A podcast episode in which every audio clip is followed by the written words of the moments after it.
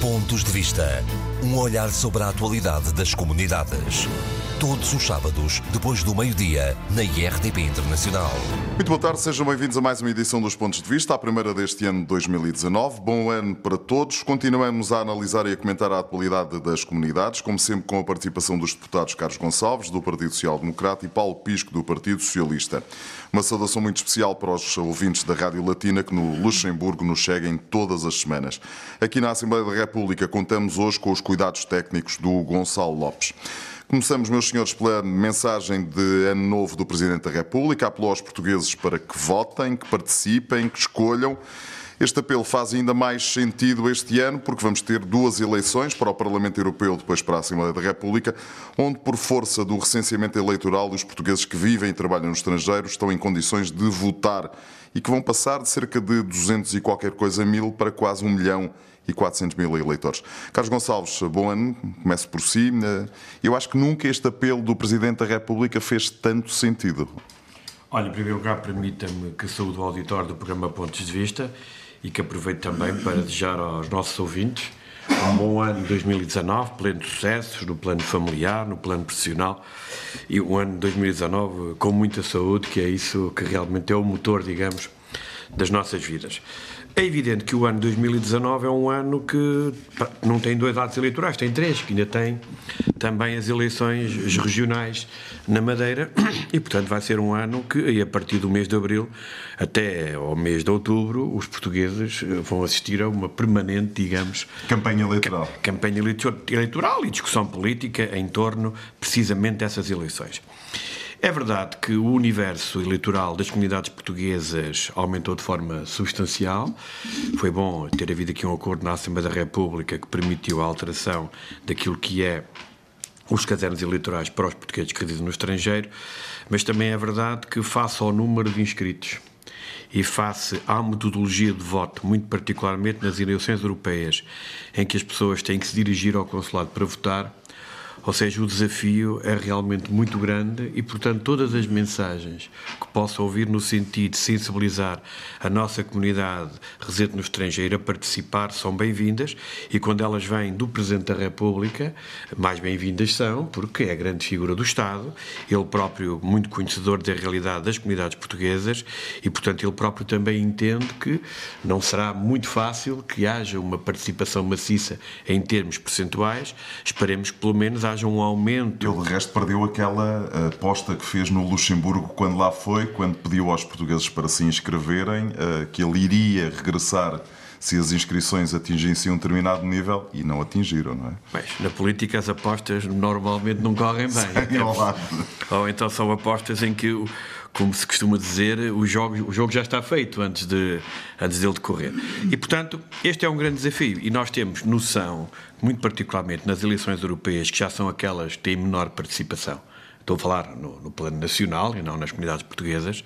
Elas têm uma implicação também nas comunidades portuguesas, onde, apesar de haver, em alguns países portugueses que estão inscritos nos cadernos eleitorais dos países de residência, o que também leva a alguma confusão uh, o, o, universo continua a ser muito grande e depois sabermos que os eleitores portugueses que residem nos países do chamado círculo eleitoral fora da Europa, ou seja, portugueses que vivem nos Estados Unidos, no Brasil, no Canadá, na Austrália, na África do Sul, também podem exercer o direito de voto, onde as questões europeias, como é evidente, para além da distância geográfica, há uma distância clara naquilo que é o interesse ao cotidiano das questões políticas. E, portanto, nós temos aqui um cocktail de problemas, ou seja, o voto ser presencial e obrigar à deslocação das pessoas ao Consulado de Portugal. Ora, se em Portugal, onde temos uma urna de voto uh, muito ao perto, da esquina, não é? ao virar da esquina, salvo é, é muito mais complicado. E depois temos ainda por cima uma grande parte do universo que vive em territórios em que as questões europeias não são propriamente o tema mais central do seu dia a dia. E, portanto, temos aqui um desafio enorme. Os apelos são muitos. Sei que a Comissão Nacional de Eleições está a preparar uma campanha de divulgação. Compete-nos a nós aqui, atores políticos, e particularmente à RDP Internacional, mas que, que é um órgão público de comunicação social, mas a todos os atores das comunidades portuguesas, a fazerem passar esta mensagem, a apelando, porque nós, eh, se Deus nos der saúde, cá estaremos, no, depois no, do ato eleitoral do 26, para eventualmente comentar algumas análises e algumas leituras que vão ser feitas à participação dos portugueses no estrangeiro. E os ouvintes do Pontos de Vista sabem, porque já me exprimi várias vezes sobre esta matéria, nós temos um conjunto de pessoas que em Portugal veem as questões da participação cívica e política das comunidades portuguesas de forma diferente daquela que nós normalmente abordamos aqui neste programa eh, e tenho medo e receio que algumas leituras não sejam, como é evidente, muito favoráveis à imagem que os portugueses que nos estrangeiros têm, que estão limitados, ou seja, haverá uma abstenção, desde logo técnica, muito elevada. Agora, aquilo que eu quero dizer com isto é o seguinte: é que nós temos eleições europeias com taxas de abstenção muito elevadas regularmente ao longo dos anos. Não é só em Portugal, é em toda a Europa. Até se diz normalmente os partidos políticos é o núcleo duro do partido que vota e não a comunidade. É vindo aumentar essa abstenção. Pronto. E, portanto, agora, quando somamos a este universo de vários milhões de eleitores que residem no território nacional, um milhão e qualquer coisa que residem fora do território nacional, se fora do território nacional há pouca gente a participar na maioria dos casos por razões técnicas, é evidente que isto ainda vai ter leitura nacional no resultado global do país e aí poderemos ter algumas interpretações. Eu tenho feito alguns alertas, não escondo que também já o fiz no interior do meu partido para plateias pouco conhecedoras da questão das comunidades portuguesas, explicando precisamente esta questão. Eu já interpelei até alguns colegas parlamentares que estão no Parlamento Europeu sobre esta matéria e espero que haja o bom senso de perceber a realidade do que é exercer o direito de voto nas comunidades portuguesas e que depois não façamos uma leitura negativa que ponha em causa um esforço que foi feito por muita gente, muito particularmente na Assembleia da República, de consensos no sentido de dar a possibilidade de voto a uma grande maioria dos portugueses que residem no estrangeiro, que independentemente da distância continuam a ser portugueses e a partir do momento que usufruem da cidadania é um direito que lhes assiste inerente à cidadania portuguesa. Paulo Pisco, bom ano para si, para todos os seus. Hum, eh, como é que olha para esta, para esta mensagem de ano novo do Presidente da República? Cheio, enfim, naquilo que interessa para o caso, cheio de mensagens, de pedidos, de apelos para que as pessoas votem. E este ano, porque temos, como disse bem o Carlos Gonçalves, três eleições, eu, enfim, eh, cingi-me apenas às duas eleições nacionais, não às eleições regionais na Madeira, que estão marcadas para meados de setembro, portanto, antes uhum. das eleições para a Assembleia da República. Como é que olha para esta mensagem? Apelo, apelo, apelo para que as pessoas votem e há estes receios que já já aqui falamos várias uhum. vezes, um, que são receios fundados do Carlos Gonçalves, e eu acho que partilhamos todos destes receios, não é? Exatamente, mas permita-me em primeiro lugar que uh, saúde todos os ouvintes do nosso programa Pontos de Vista, nós regressamos aqui aos nossos debates, uh, certamente alguns dos nossos ouvintes já estariam já com saudades. saudades exatamente. exatamente, eu calculo que sim, e queria também desejar um bom ano a todos aqueles que nos ouvem, a todas as comunidades portuguesas espalhadas pelo mundo, desejando que tenham uh, muita saúde, que tenham muito sucesso, muita sorte, muita prosperidade.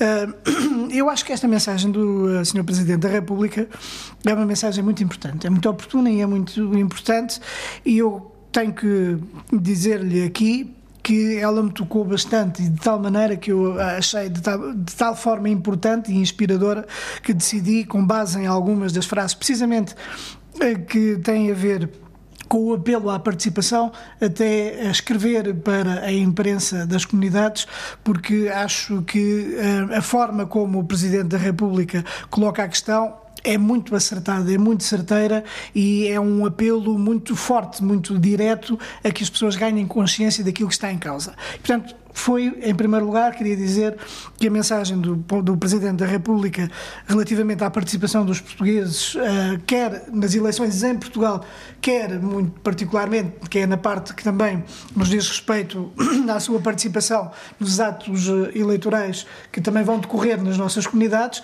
para que uh, elas possam, de facto, cumprir o seu dever e o seu, o seu direito e o seu dever, porque eu acho que também é um dever de, de cidadania.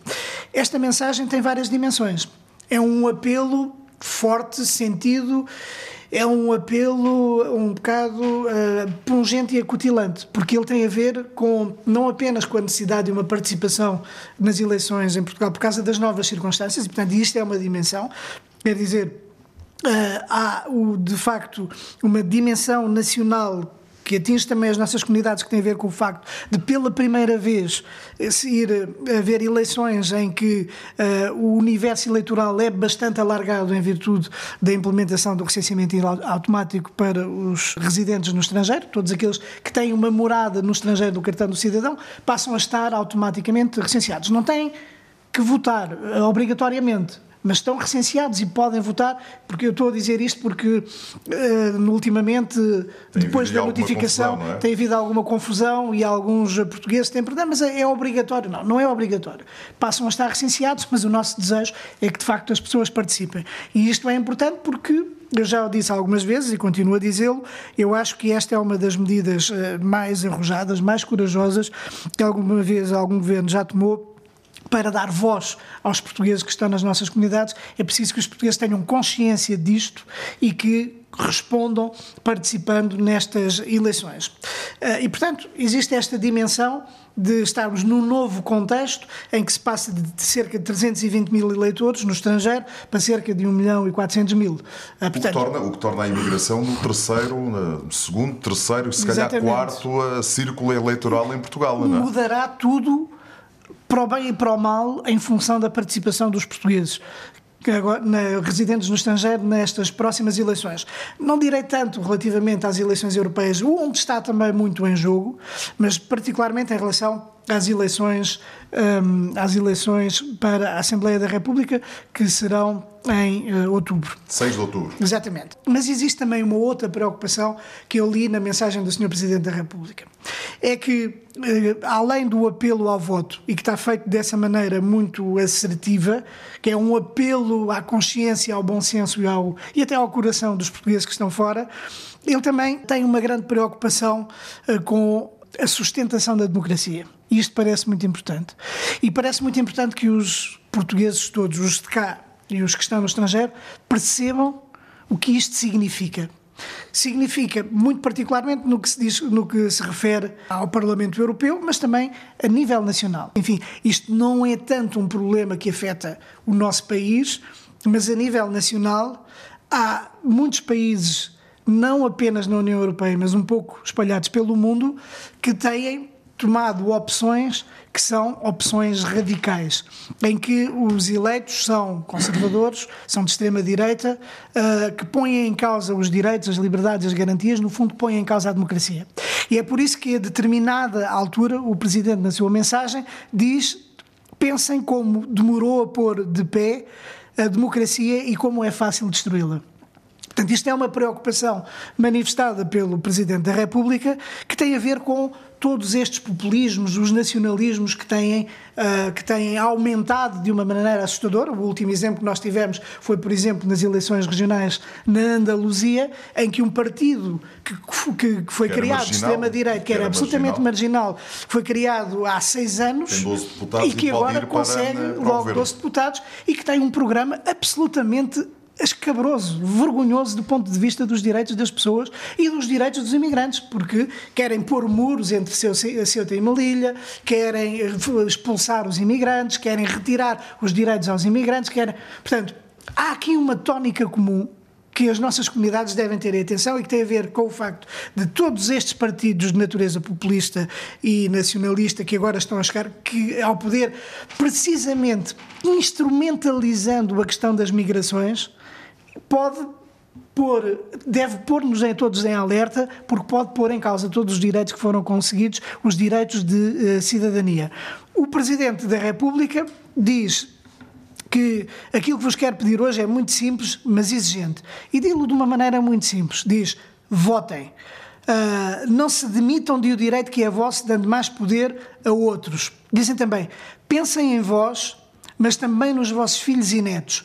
Olhem para amanhã e depois de amanhã e não só para hoje. Debatam tudo com liberdade, mas não criem feridas desnecessárias e complicadas de sarar. Ele faz também referência aos radicalismos, aos radicalismos que precisamente que estão a destruir a democracia. E é por estas razões que eu acho que a mensagem do Sr. Presidente da República é uma mensagem muito forte e que deve ser eh, bem entendida e, sobretudo, deve levar a uma ação dos portugueses que estão eh, espalhados pelo mundo. Na Europa, porque vamos ter primeiro eleições europeias e há, de facto, uma, uma degradação das condições da democracia em vários países há estes partidos todos e há populistas, sinais em França, há em sinais em França Espanha, e muitos outros etc. países de uma degradação das nossas democracias, mas também, e este apelo é um apelo muito importante, que tem a ver com uh, aqueles que não vivem na Europa ou que não vivem num Estado membro da União Europeia, porque esses também vão votar para o Parlamento Europeu. E é também uma responsabilidade deles contribuírem para que todos estes partidos populistas não ganhem maiorias no Parlamento Europeu, porque aquilo que eles querem que aí está no seu programa é destruir a União Europeia. Destruindo a União Europeia, destrói também os direitos de cidadania que foram conquistados a partir do Tratado de Maastricht e que tem a ver com a liberdade de circulação, com o direito de residência, de trabalhar, igualdade de direitos em termos laborais, etc. E porque não, não pode ser indiferente àqueles que estão de fora da Europa participar uh, nestas eleições para o Parlamento Europeu por uma razão muito simples. É que nós estamos a ver, infelizmente, que desde há uns anos a esta parte, Uh, o facto de ter havido um crescimento uh, bastante preocupante dos partidos de extrema-direita com todos estes propósitos racistas, xenófobos, anti-Europa, etc., e está a produzir um efeito. Também de extrema-esquerda. Exatamente, e também de extrema-esquerda. Sim, extrema-direita. Extrema-direita, Exatamente, exatamente. Venezuela, que é um tema que vamos analisar ainda no programa de hoje. Eu acho que os extremos, mas eu tenho qualquer coisa a dizer sobre isso, ainda mais complexo. Mas, mas só para dizer, porque isto tem no mundo um efeito de bola de neve, e nós vemos, por exemplo, como é que o facto de de a eleição de Donald Trump tem vindo a legitimar todo o tipo de, um, de autoritarismos até Trump, e de, Bolsonaro, Maduro, Trump, há para aí radicalismos que nunca Maduro, mais acabam. Carlos, Trump, para terminarmos Duterte, esta, etc, este nosso primeiro outros. tema, parece-me é um parece claro, uh, enfim, há aqui uma convergência. Nós abordamos aqui, fomos um pouco mais longe, mas até, até aí na análise da forma como os portugueses que residem no ciclo eleitoral de imigração vão votar, até aí, eh, digamos, para a participação, eles são tanto ou quanto penalizados. Porquê? Desde logo na Europa, eles vivem em países em que o projeto europeu é claramente contestado, em que os partidos tradicionais, por exemplo, o maior país de eleitores neste momento é a França, em que os partidos tradicionais, que se podem resumir ao Partido Socialista Português e ao PSA, as famílias políticas, estão em situações muito complicadas. É, há, há, há, há situações muito localizadas, em que por vezes é difícil uh, ter uma, uma ideia política clara, porque há outras questões que entram em linha de conta, e como os populismos estão a crescer em alguns países em que vivem esses portugueses, para, e a Europa é contestada e o projeto europeu é contestado e esses portugueses vivem lá, mais difícil é para eles quando votam para Portugal para perceber realmente às vezes como é que onde votar, porque no dia a dia vive uma realidade que não é a realidade que vive o português que vive em Lisboa ou que vive em Alcácer do Sal, e portanto há outros outros elementos que ele tem que ponderar para o exercício direito de voto. Agora, fora da Europa, então aí é que as coisas mudam completamente. É que nós tivemos recentemente uma eleição no Brasil não? e que, se formos ver o, que é que a nossa comunidade, em algumas zonas do país, pensava no candidato que ia apoiar. E se calhar temos algumas surpresas, porque as pessoas, quando avaliam as situações políticas no plano nacional, muitas vezes no plano regional, estamos a falar de países que são Estados federais e, portanto, têm contextos sociais e políticos muito localizados, então aí o juízo ainda é mais complicado. E, portanto, também aí, por vezes, aquilo que está em discussão no debate para as eleições europeias não entra pela casa daquelas pessoas, porque os problemas que eles têm, muito particularmente vai falar de Venezuela, nem vale Sim. a pena. Acha que as pessoas estão preocupadas? Não, não estão. Agora, mas há aqui uma questão de fundo. Agora, também convém aqui lembrar uma coisa que é importante: é que querem que os portugueses residentes no estrangeiro votem? Tudo bem. Acho que fazem muito bem. Tem que criar condições para isso. Agora, eu também quero que no debate político se instale que se falem deles.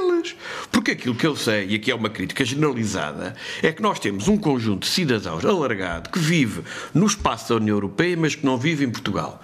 Eu gostava de saber como é que o Parlamento Português, ao longo de tantos anos, o Parlamento Português, o Parlamento Europeu, naquilo que é a nossa representação no Parlamento Europeu, tem interagido precisamente com os cidadãos que, não vivendo em Portugal, vivem no espaço da União Europeia.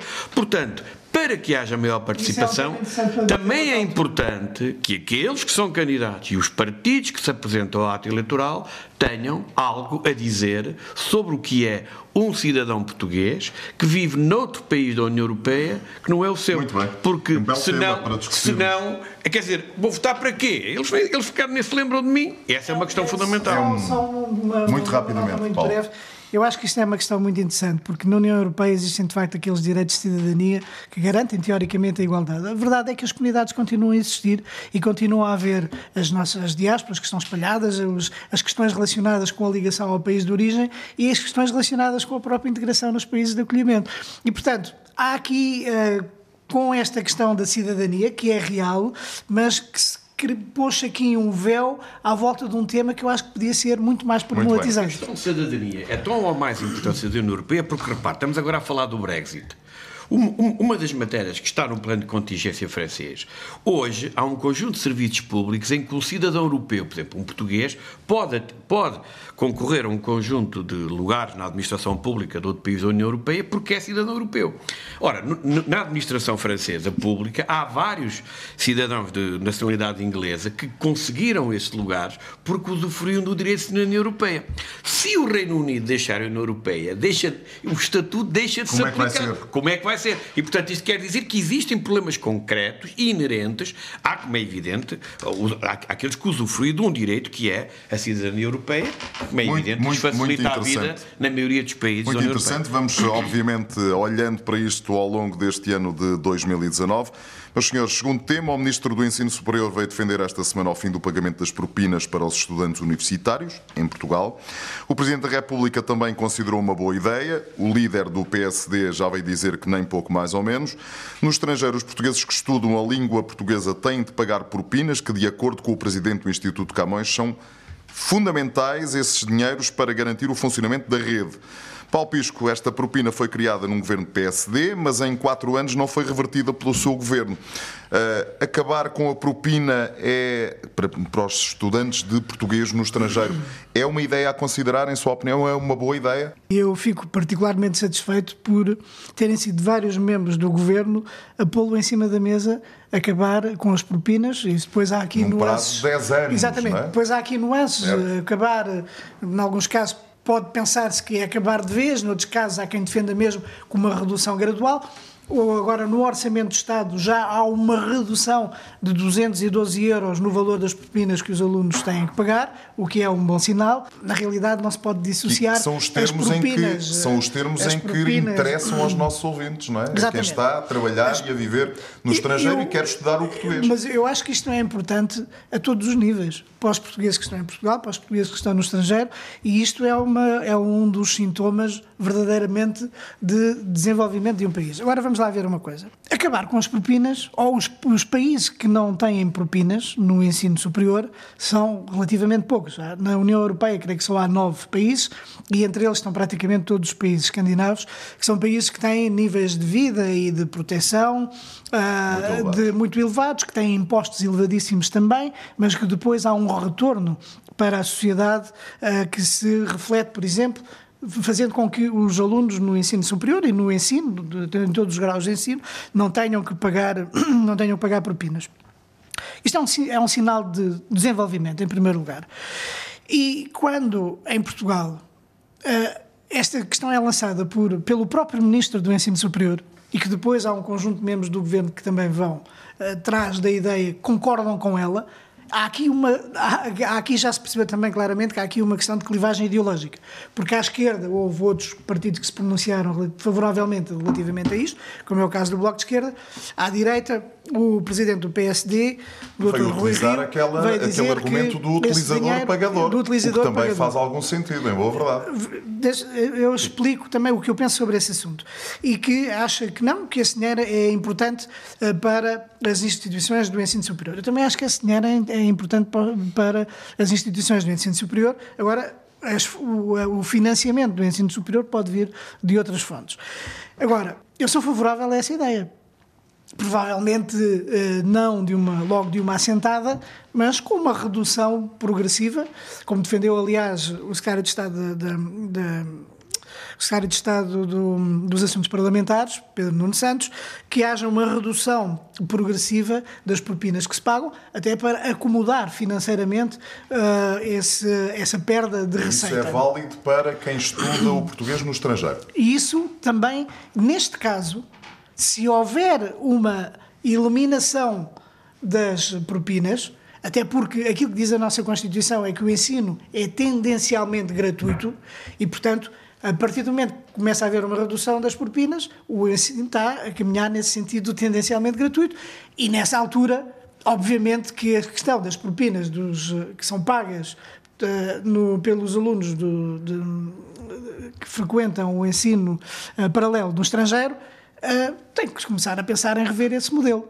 Eu, durante muito tempo, fui manifestei-me contra a existência desta propina e, portanto, isto vem um pouco também confortar-me nesse sentido e por uma questão de coerência eu continuo a defender o mesmo. Eu não posso estar de acordo com a posição que o PSD nesta matéria toma relativamente às propinas do, do ensino superior, que devem continuar a ser pagas e que deve por outro lado, haver as questões das, daqueles que não têm as mesmas oportunidades ter a possibilidade de usufruir de bolsas uh, sociais para poderem estudar.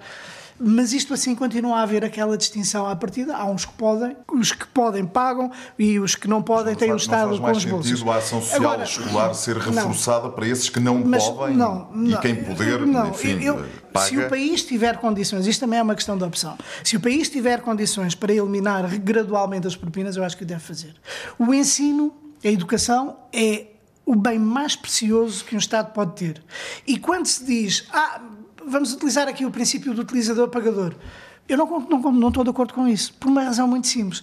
É que as universidades, a frequência das universidades e a formação das pessoas não são autoestradas, não é a mesma coisa.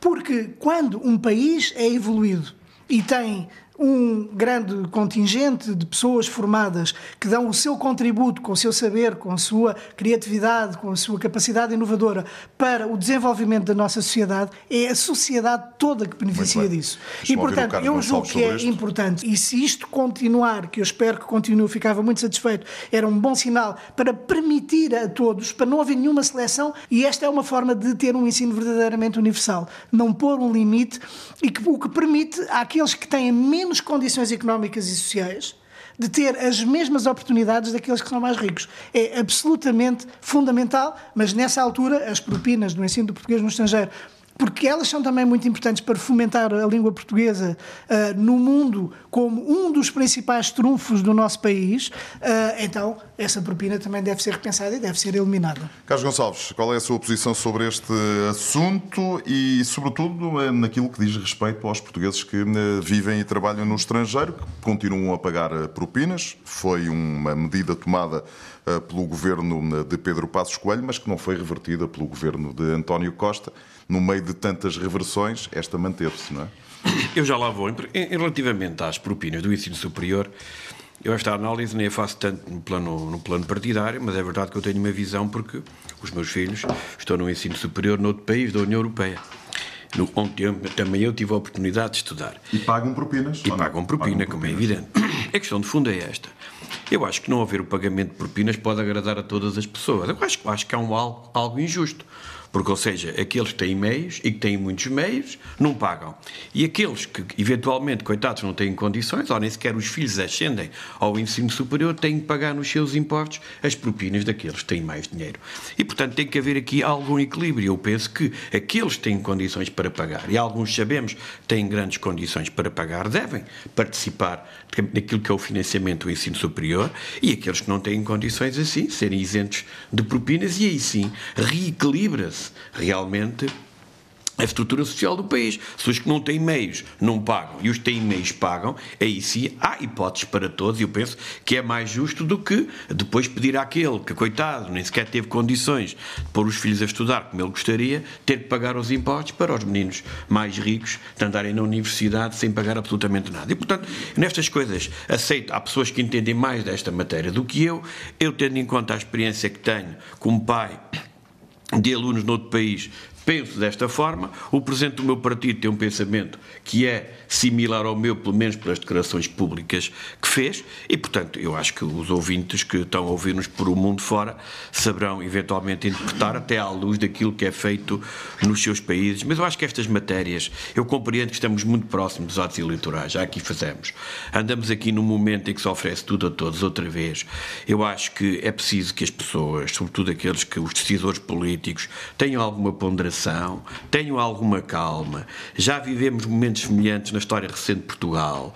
As coisas até nem correram assim muito bem e, portanto, é preferível que tenham alguma calma naquilo que vou anunciando à esquerda e à direita para evitarmos problemas no futuro. Em relação à propina do ensino do português no estrangeiro, eu recordo aqui aos ouvintes do, do ponto de vista o seguinte.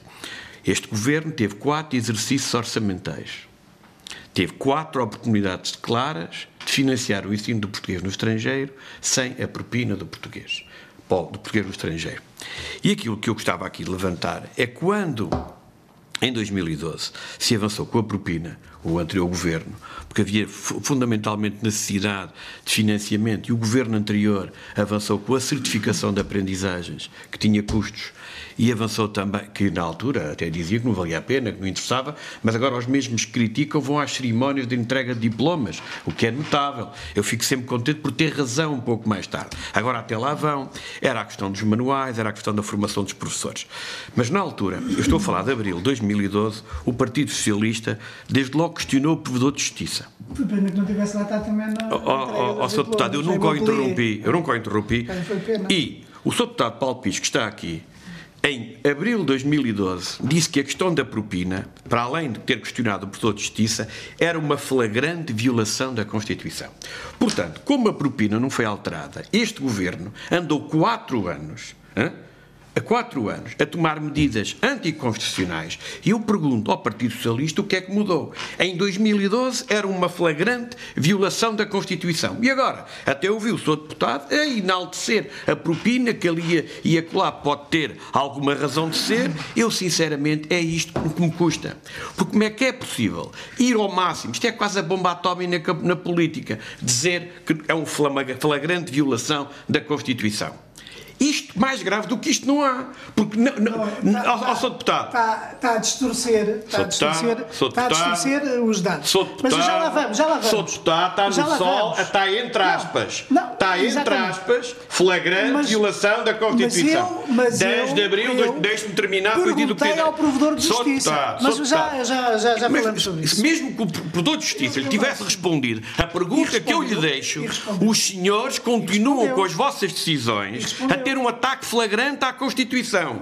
E, há quatro anos que o andam a fazer. Aqui mais e os senhores, os senhores, os senhores, é os senhores nesta matéria é não têm qualquer tipo de legitimidade. Andaram a enganar os portugueses durante o tempo em que foram à oposição e agora que estão no governo, Deixe-me só perguntar o que é que mudou? O que é que o provedor de justiça lhe disse? que lhe respondeu? Eu, na altura, tinha uma posição e que acho, continuo a achar que não deve haver eh, propina. Certo. Ah, no governo, de uma maneira diferente, aquilo foi que eu passei no Mas, é, mas o governo pensei, é uma flagrante não, violação à Constituição, mas, não é? Espera, é que é a mesma não, coisa, nada mudou. E eu, e eu, oh, só, e eu, nada mudou. Agora, Nada mudou. Falar. Deixa-me falar. Eu deixo falar, mas o senhor não, tem que responder deixa. aqui o que é que se alterou. Não deixa, não deixa. Então diga lá. Não, não gosto é de ouvir as respostas. Não, é que está. Eu, eu fui buscar a notícia, tinha aguardado há muito tempo. Porque o seu ataque foi inadmissível. Não foi nada O seu ataque na altura foi inadmissível. E agora o senhor deputado não é capaz de reconhecer que o seu governo também está a proceder a uma flagrante atentado à Constituição. Carlos Gonçalves, deixe lá, deixe lá o Paulo Pisco responder. Eu tinha essa posição e fiz tudo aquilo que era, que era que estava ao meu alcance para esclarecer esta questão, porque achava e continuo a achar que não deveria haver a propina para o ensino do português no estrangeiro. Por todas as razões eh, que já muitas vezes aqui foram, aqui e noutros contextos foram enunciadas. E interpelei o provedor de justiça para ver qual era a posição do provedor de justiça sobre esta matéria. E ele disse que não. E a partir do momento em que ele disse que não, eu nunca mais voltei a utilizar esse termo. Nunca mais. E é portanto que eu acho que isso que está a dizer aí e que está lá, que eu escrevi, mas que quando o provedor tá de justiça, Oh, mas que quando o provedor de justiça me deu Oh, a resposta, mas é engraçado. que não, não, é que o não Sr. é Deputado, engraçado, se isso é é que verdade, manipula sempre. se isso é verdade, É que o manipula Deputado fez declarações gravíssimas Não, não e nunca repôs a verdade. Nunca- nunca- Ou seja, nunca andou o os quê? Não quatro anos a enganar. Não, é que o senhor utilizou disso. a bomba atómica, acusou o anterior governo de não respeitar a Constituição. Sr. Deputado, está, disso. está Eu- escrito, foi o senhor que eu escreveu. E o senhor deputado hoje não tem desculpas para as afirmações que fez, que são gravíssimas em Gravíssimo democracia e que não tinham o direito de a o fazer. Sabe que E quatro gravíssimo? anos depois, os senhores mantêm os Sabe portugueses porquê a pagar. gravíssimo? E hoje ouvi-o neste Sabe- programa dos sabe pontos de vista, em 10 de Sabe janeiro de foi 2019, a dizer que a propina é Sabe importante. Acabou de o referir há bocadinho.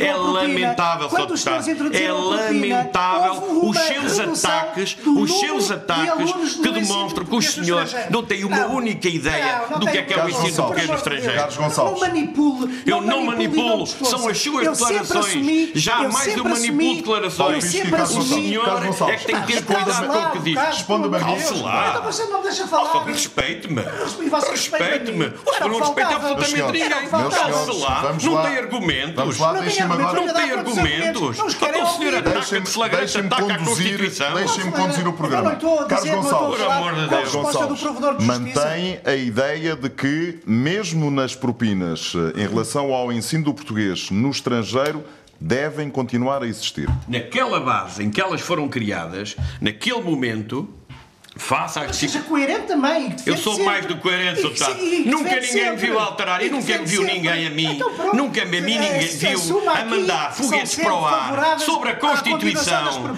pondo na lama políticos que exerciam funções e que agora está aí, e- e quatro anos depois, a dizer que a propina afinal é importante, acabou de referir. Ó, Sr. Deputado, Carlos isto é um salto mortal Não, não é que eu nunca tinha mortal. visto na política. Deixe-me terminar.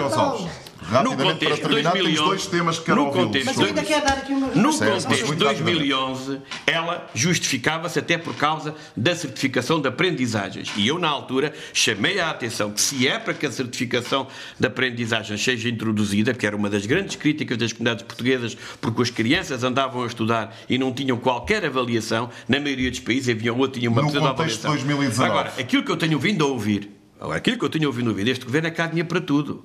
Até já há dinheiro para isentar as propinas no ensino superior.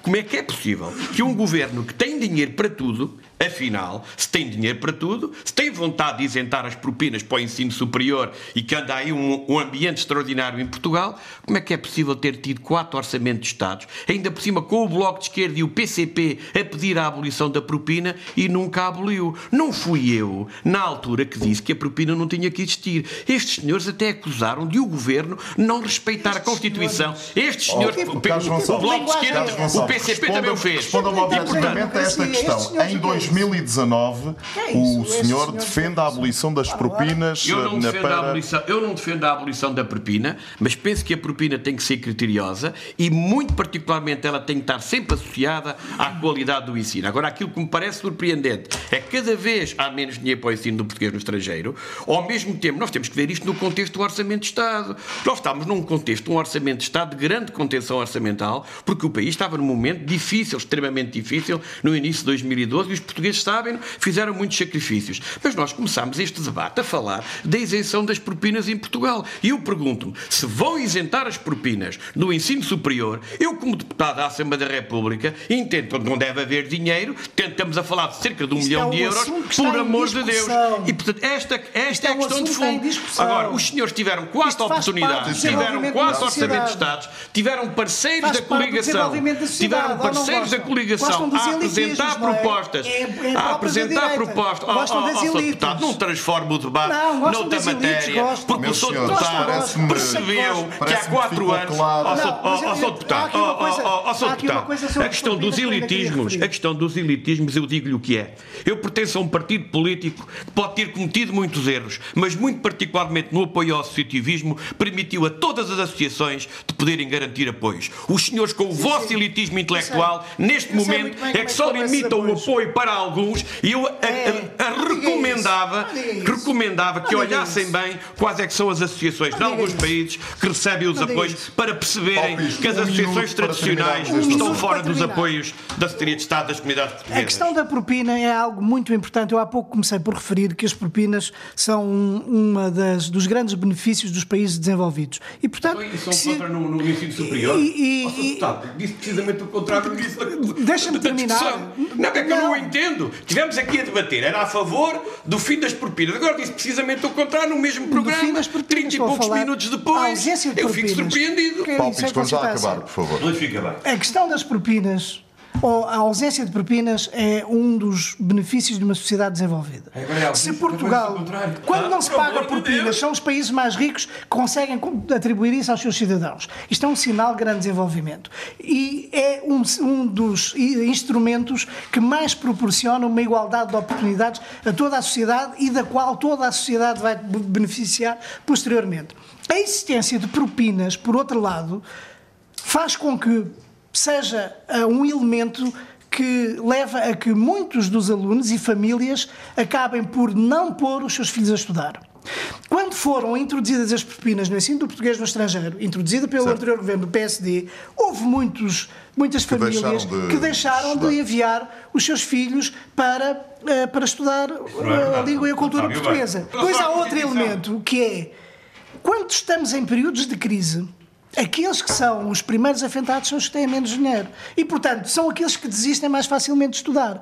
E, e não havendo propinas, é uma forma de garantir senhor, já que as pessoas continuam a estudar em benefício Está- da nossa estão sociedade. claras as vossas, e depois, eh, deixe-me só posições, dizer aqui, fui avançar. aqui criticado pelo deputado Carlos Gonçalves por estar a, entregar os, eh, os diplomas aos alunos que, que Eu não disse aconteceu que recentemente. Eu até falei do membro do sim, governo, mas o seu sim, deputado sim, também lá vai sim. agora. Eu estive em E Montpellier altura o seu numa deputado entrega até de dizia- diplomas a, a alunos de ensino do português. Estamos a gravar o programa na quarta-feira, à hora do almoço. Na na quinta-feira, se tudo correr eh, prob- bem e sem quaisquer problemas, Nicolás Maduro vai tomar posse para mais um mandato como presidente da Venezuela. A União Europeia já veio defender a realização de novas eleições. O governo português já veio dizer que eh, não vai estar representado. na- Enfim, o ministro dos Negócios Estrangeiros não explicou. Imagino que seja o embaixador a representar eh, Portugal. Sim ou não, e eh, porque estamos já com o nosso tempo completamente esgotado, para a comunidade portuguesa, espera-se alguma coisa de novo com este mandato, Carlos Gonçalves? Eu acho que a situação é extremamente preocupante, porque a situação económica, social e política é complicada. Existe uma crise económica, porque hoje a inflação é galopante, com valores perfeitamente inacreditáveis. No plano político, há uma crise política, porque o Parlamento não reconhece, como é evidente, a eleição do Sr. Maduro, e ainda por cima um isolamento no plano internacional, que agora, até o Grupo de Lima, composto por 14 países sul-americanos, não reconhece a, a eleição do Sr. Maduro. E e, portanto, é? o isolamento, como é evidente, só pode, como é evidente, contribuir para uma degradação, degradação da situação de um país onde vive uma importante comunidade portuguesa.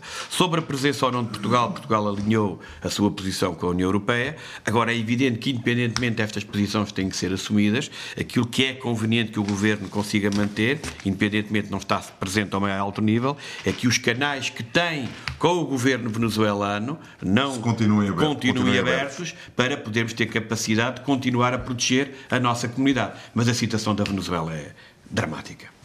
Paulo Pisco, sobre este assunto, eh, acha que vai mudar alguma coisa com Maduro, a, eh, se- enfim, a ser eh, para mais um mandato, com a União Europeia a pressionar, agora com Bolsonaro de um lado, Trump do outro, com a Colômbia eh, ali a fechar eh, completamente o círculo, eh, vida difícil para a comunidade portuguesa, ainda mais difícil para a comunidade portuguesa que lá vive e trabalha, não é? Eu, infelizmente, eh, eu acho que hum, se alguma coisa vai mudar será para pior. Por uma razão muito simples, é que a tomada de posse de Nicolás Maduro eh, não é reconhecida por ninguém. Não é reconhecida nem internamente nem externamente. Internamente a oposição não reconhece, o Parlamento recusa também ah, hum, que a tomada de posse seja de, perante o Parlamento ah, e o próprio Maduro também recusa tomar perante o Parlamento e faz um entorce em termos eh, institucionais portanto, para fazer a tomada de posse, para ter a, a sua posse perante o Supremo Tribunal de Justiça. Portanto, que são aqueles que têm por nomeação governamental, avalizado tudo aquilo que o governo tem vindo a fazer. Mas do ponto de vista internacional, portanto, do ponto de vista interno, Nicolás Maduro está está isolado e do ponto de vista internacional também está isolado. Está isolado no contexto regional, através do que foi aqui referido pelo deputado Carlos Gonçalves, do Grupo de Lima, mas também por outras organizações uh, multilaterais da América Latina. Está isolado também por, por, pela União Europeia. Aliás, a União Europeia teve uma posição muito, muito firme e muito clara relativamente à tomada de posse, porque não reconheceu o resultado das eleições presidenciais de maio que deram a, vitória a Nicolás Maduro. Houve uma denúncia de fraude eleitoral que foi Sim, por isso mesmo eles pedem, eles pedem termos, a realização de novas pelas eh, instituições, eleições. Exatamente. Portanto, vida, vida muito complicada. E, na, eh, vamos o governo português alinhou a sua posição, e eu julgo que é importante nós aqui referirmos isso, o governo português alinhou a sua posição eh, pela, pela da União Europeia e aquilo que disse o nosso Ministro dos Negócios Estrangeiros foi que perguntar se isso não iria prejudicar a nossa comunidade e que o governo eh, não fará nada alguma vez Sim. que possa prejudicar a nossa comunidade e, portanto, é uma posição eh, consentânea Paulo, terminar, por com. Um, com aquela que é tomada pela União Europeia. Só queria dizer aqui que o porta-voz da UE apelou à realização de novas eleições à libertação dos presos políticos, ao respeito pelo Estado de Direito, aos direitos humanos e às liberdades fundamentais. Isto é muito importante. E, no entretanto, já saíram 2,3 milhões de pessoas da Venezuela. Vamos continuar a acompanhar esse assunto, como de resto temos feito nos últimos anos neste programa Pontos de Vista. Paulo Pis, Carlos Gonçalves, muito obrigado. Até para a semana. Pontos de Vista. Um olhar sobre a atualidade das comunidades. Todos os sábados, depois do meio-dia, na IRTP Internacional.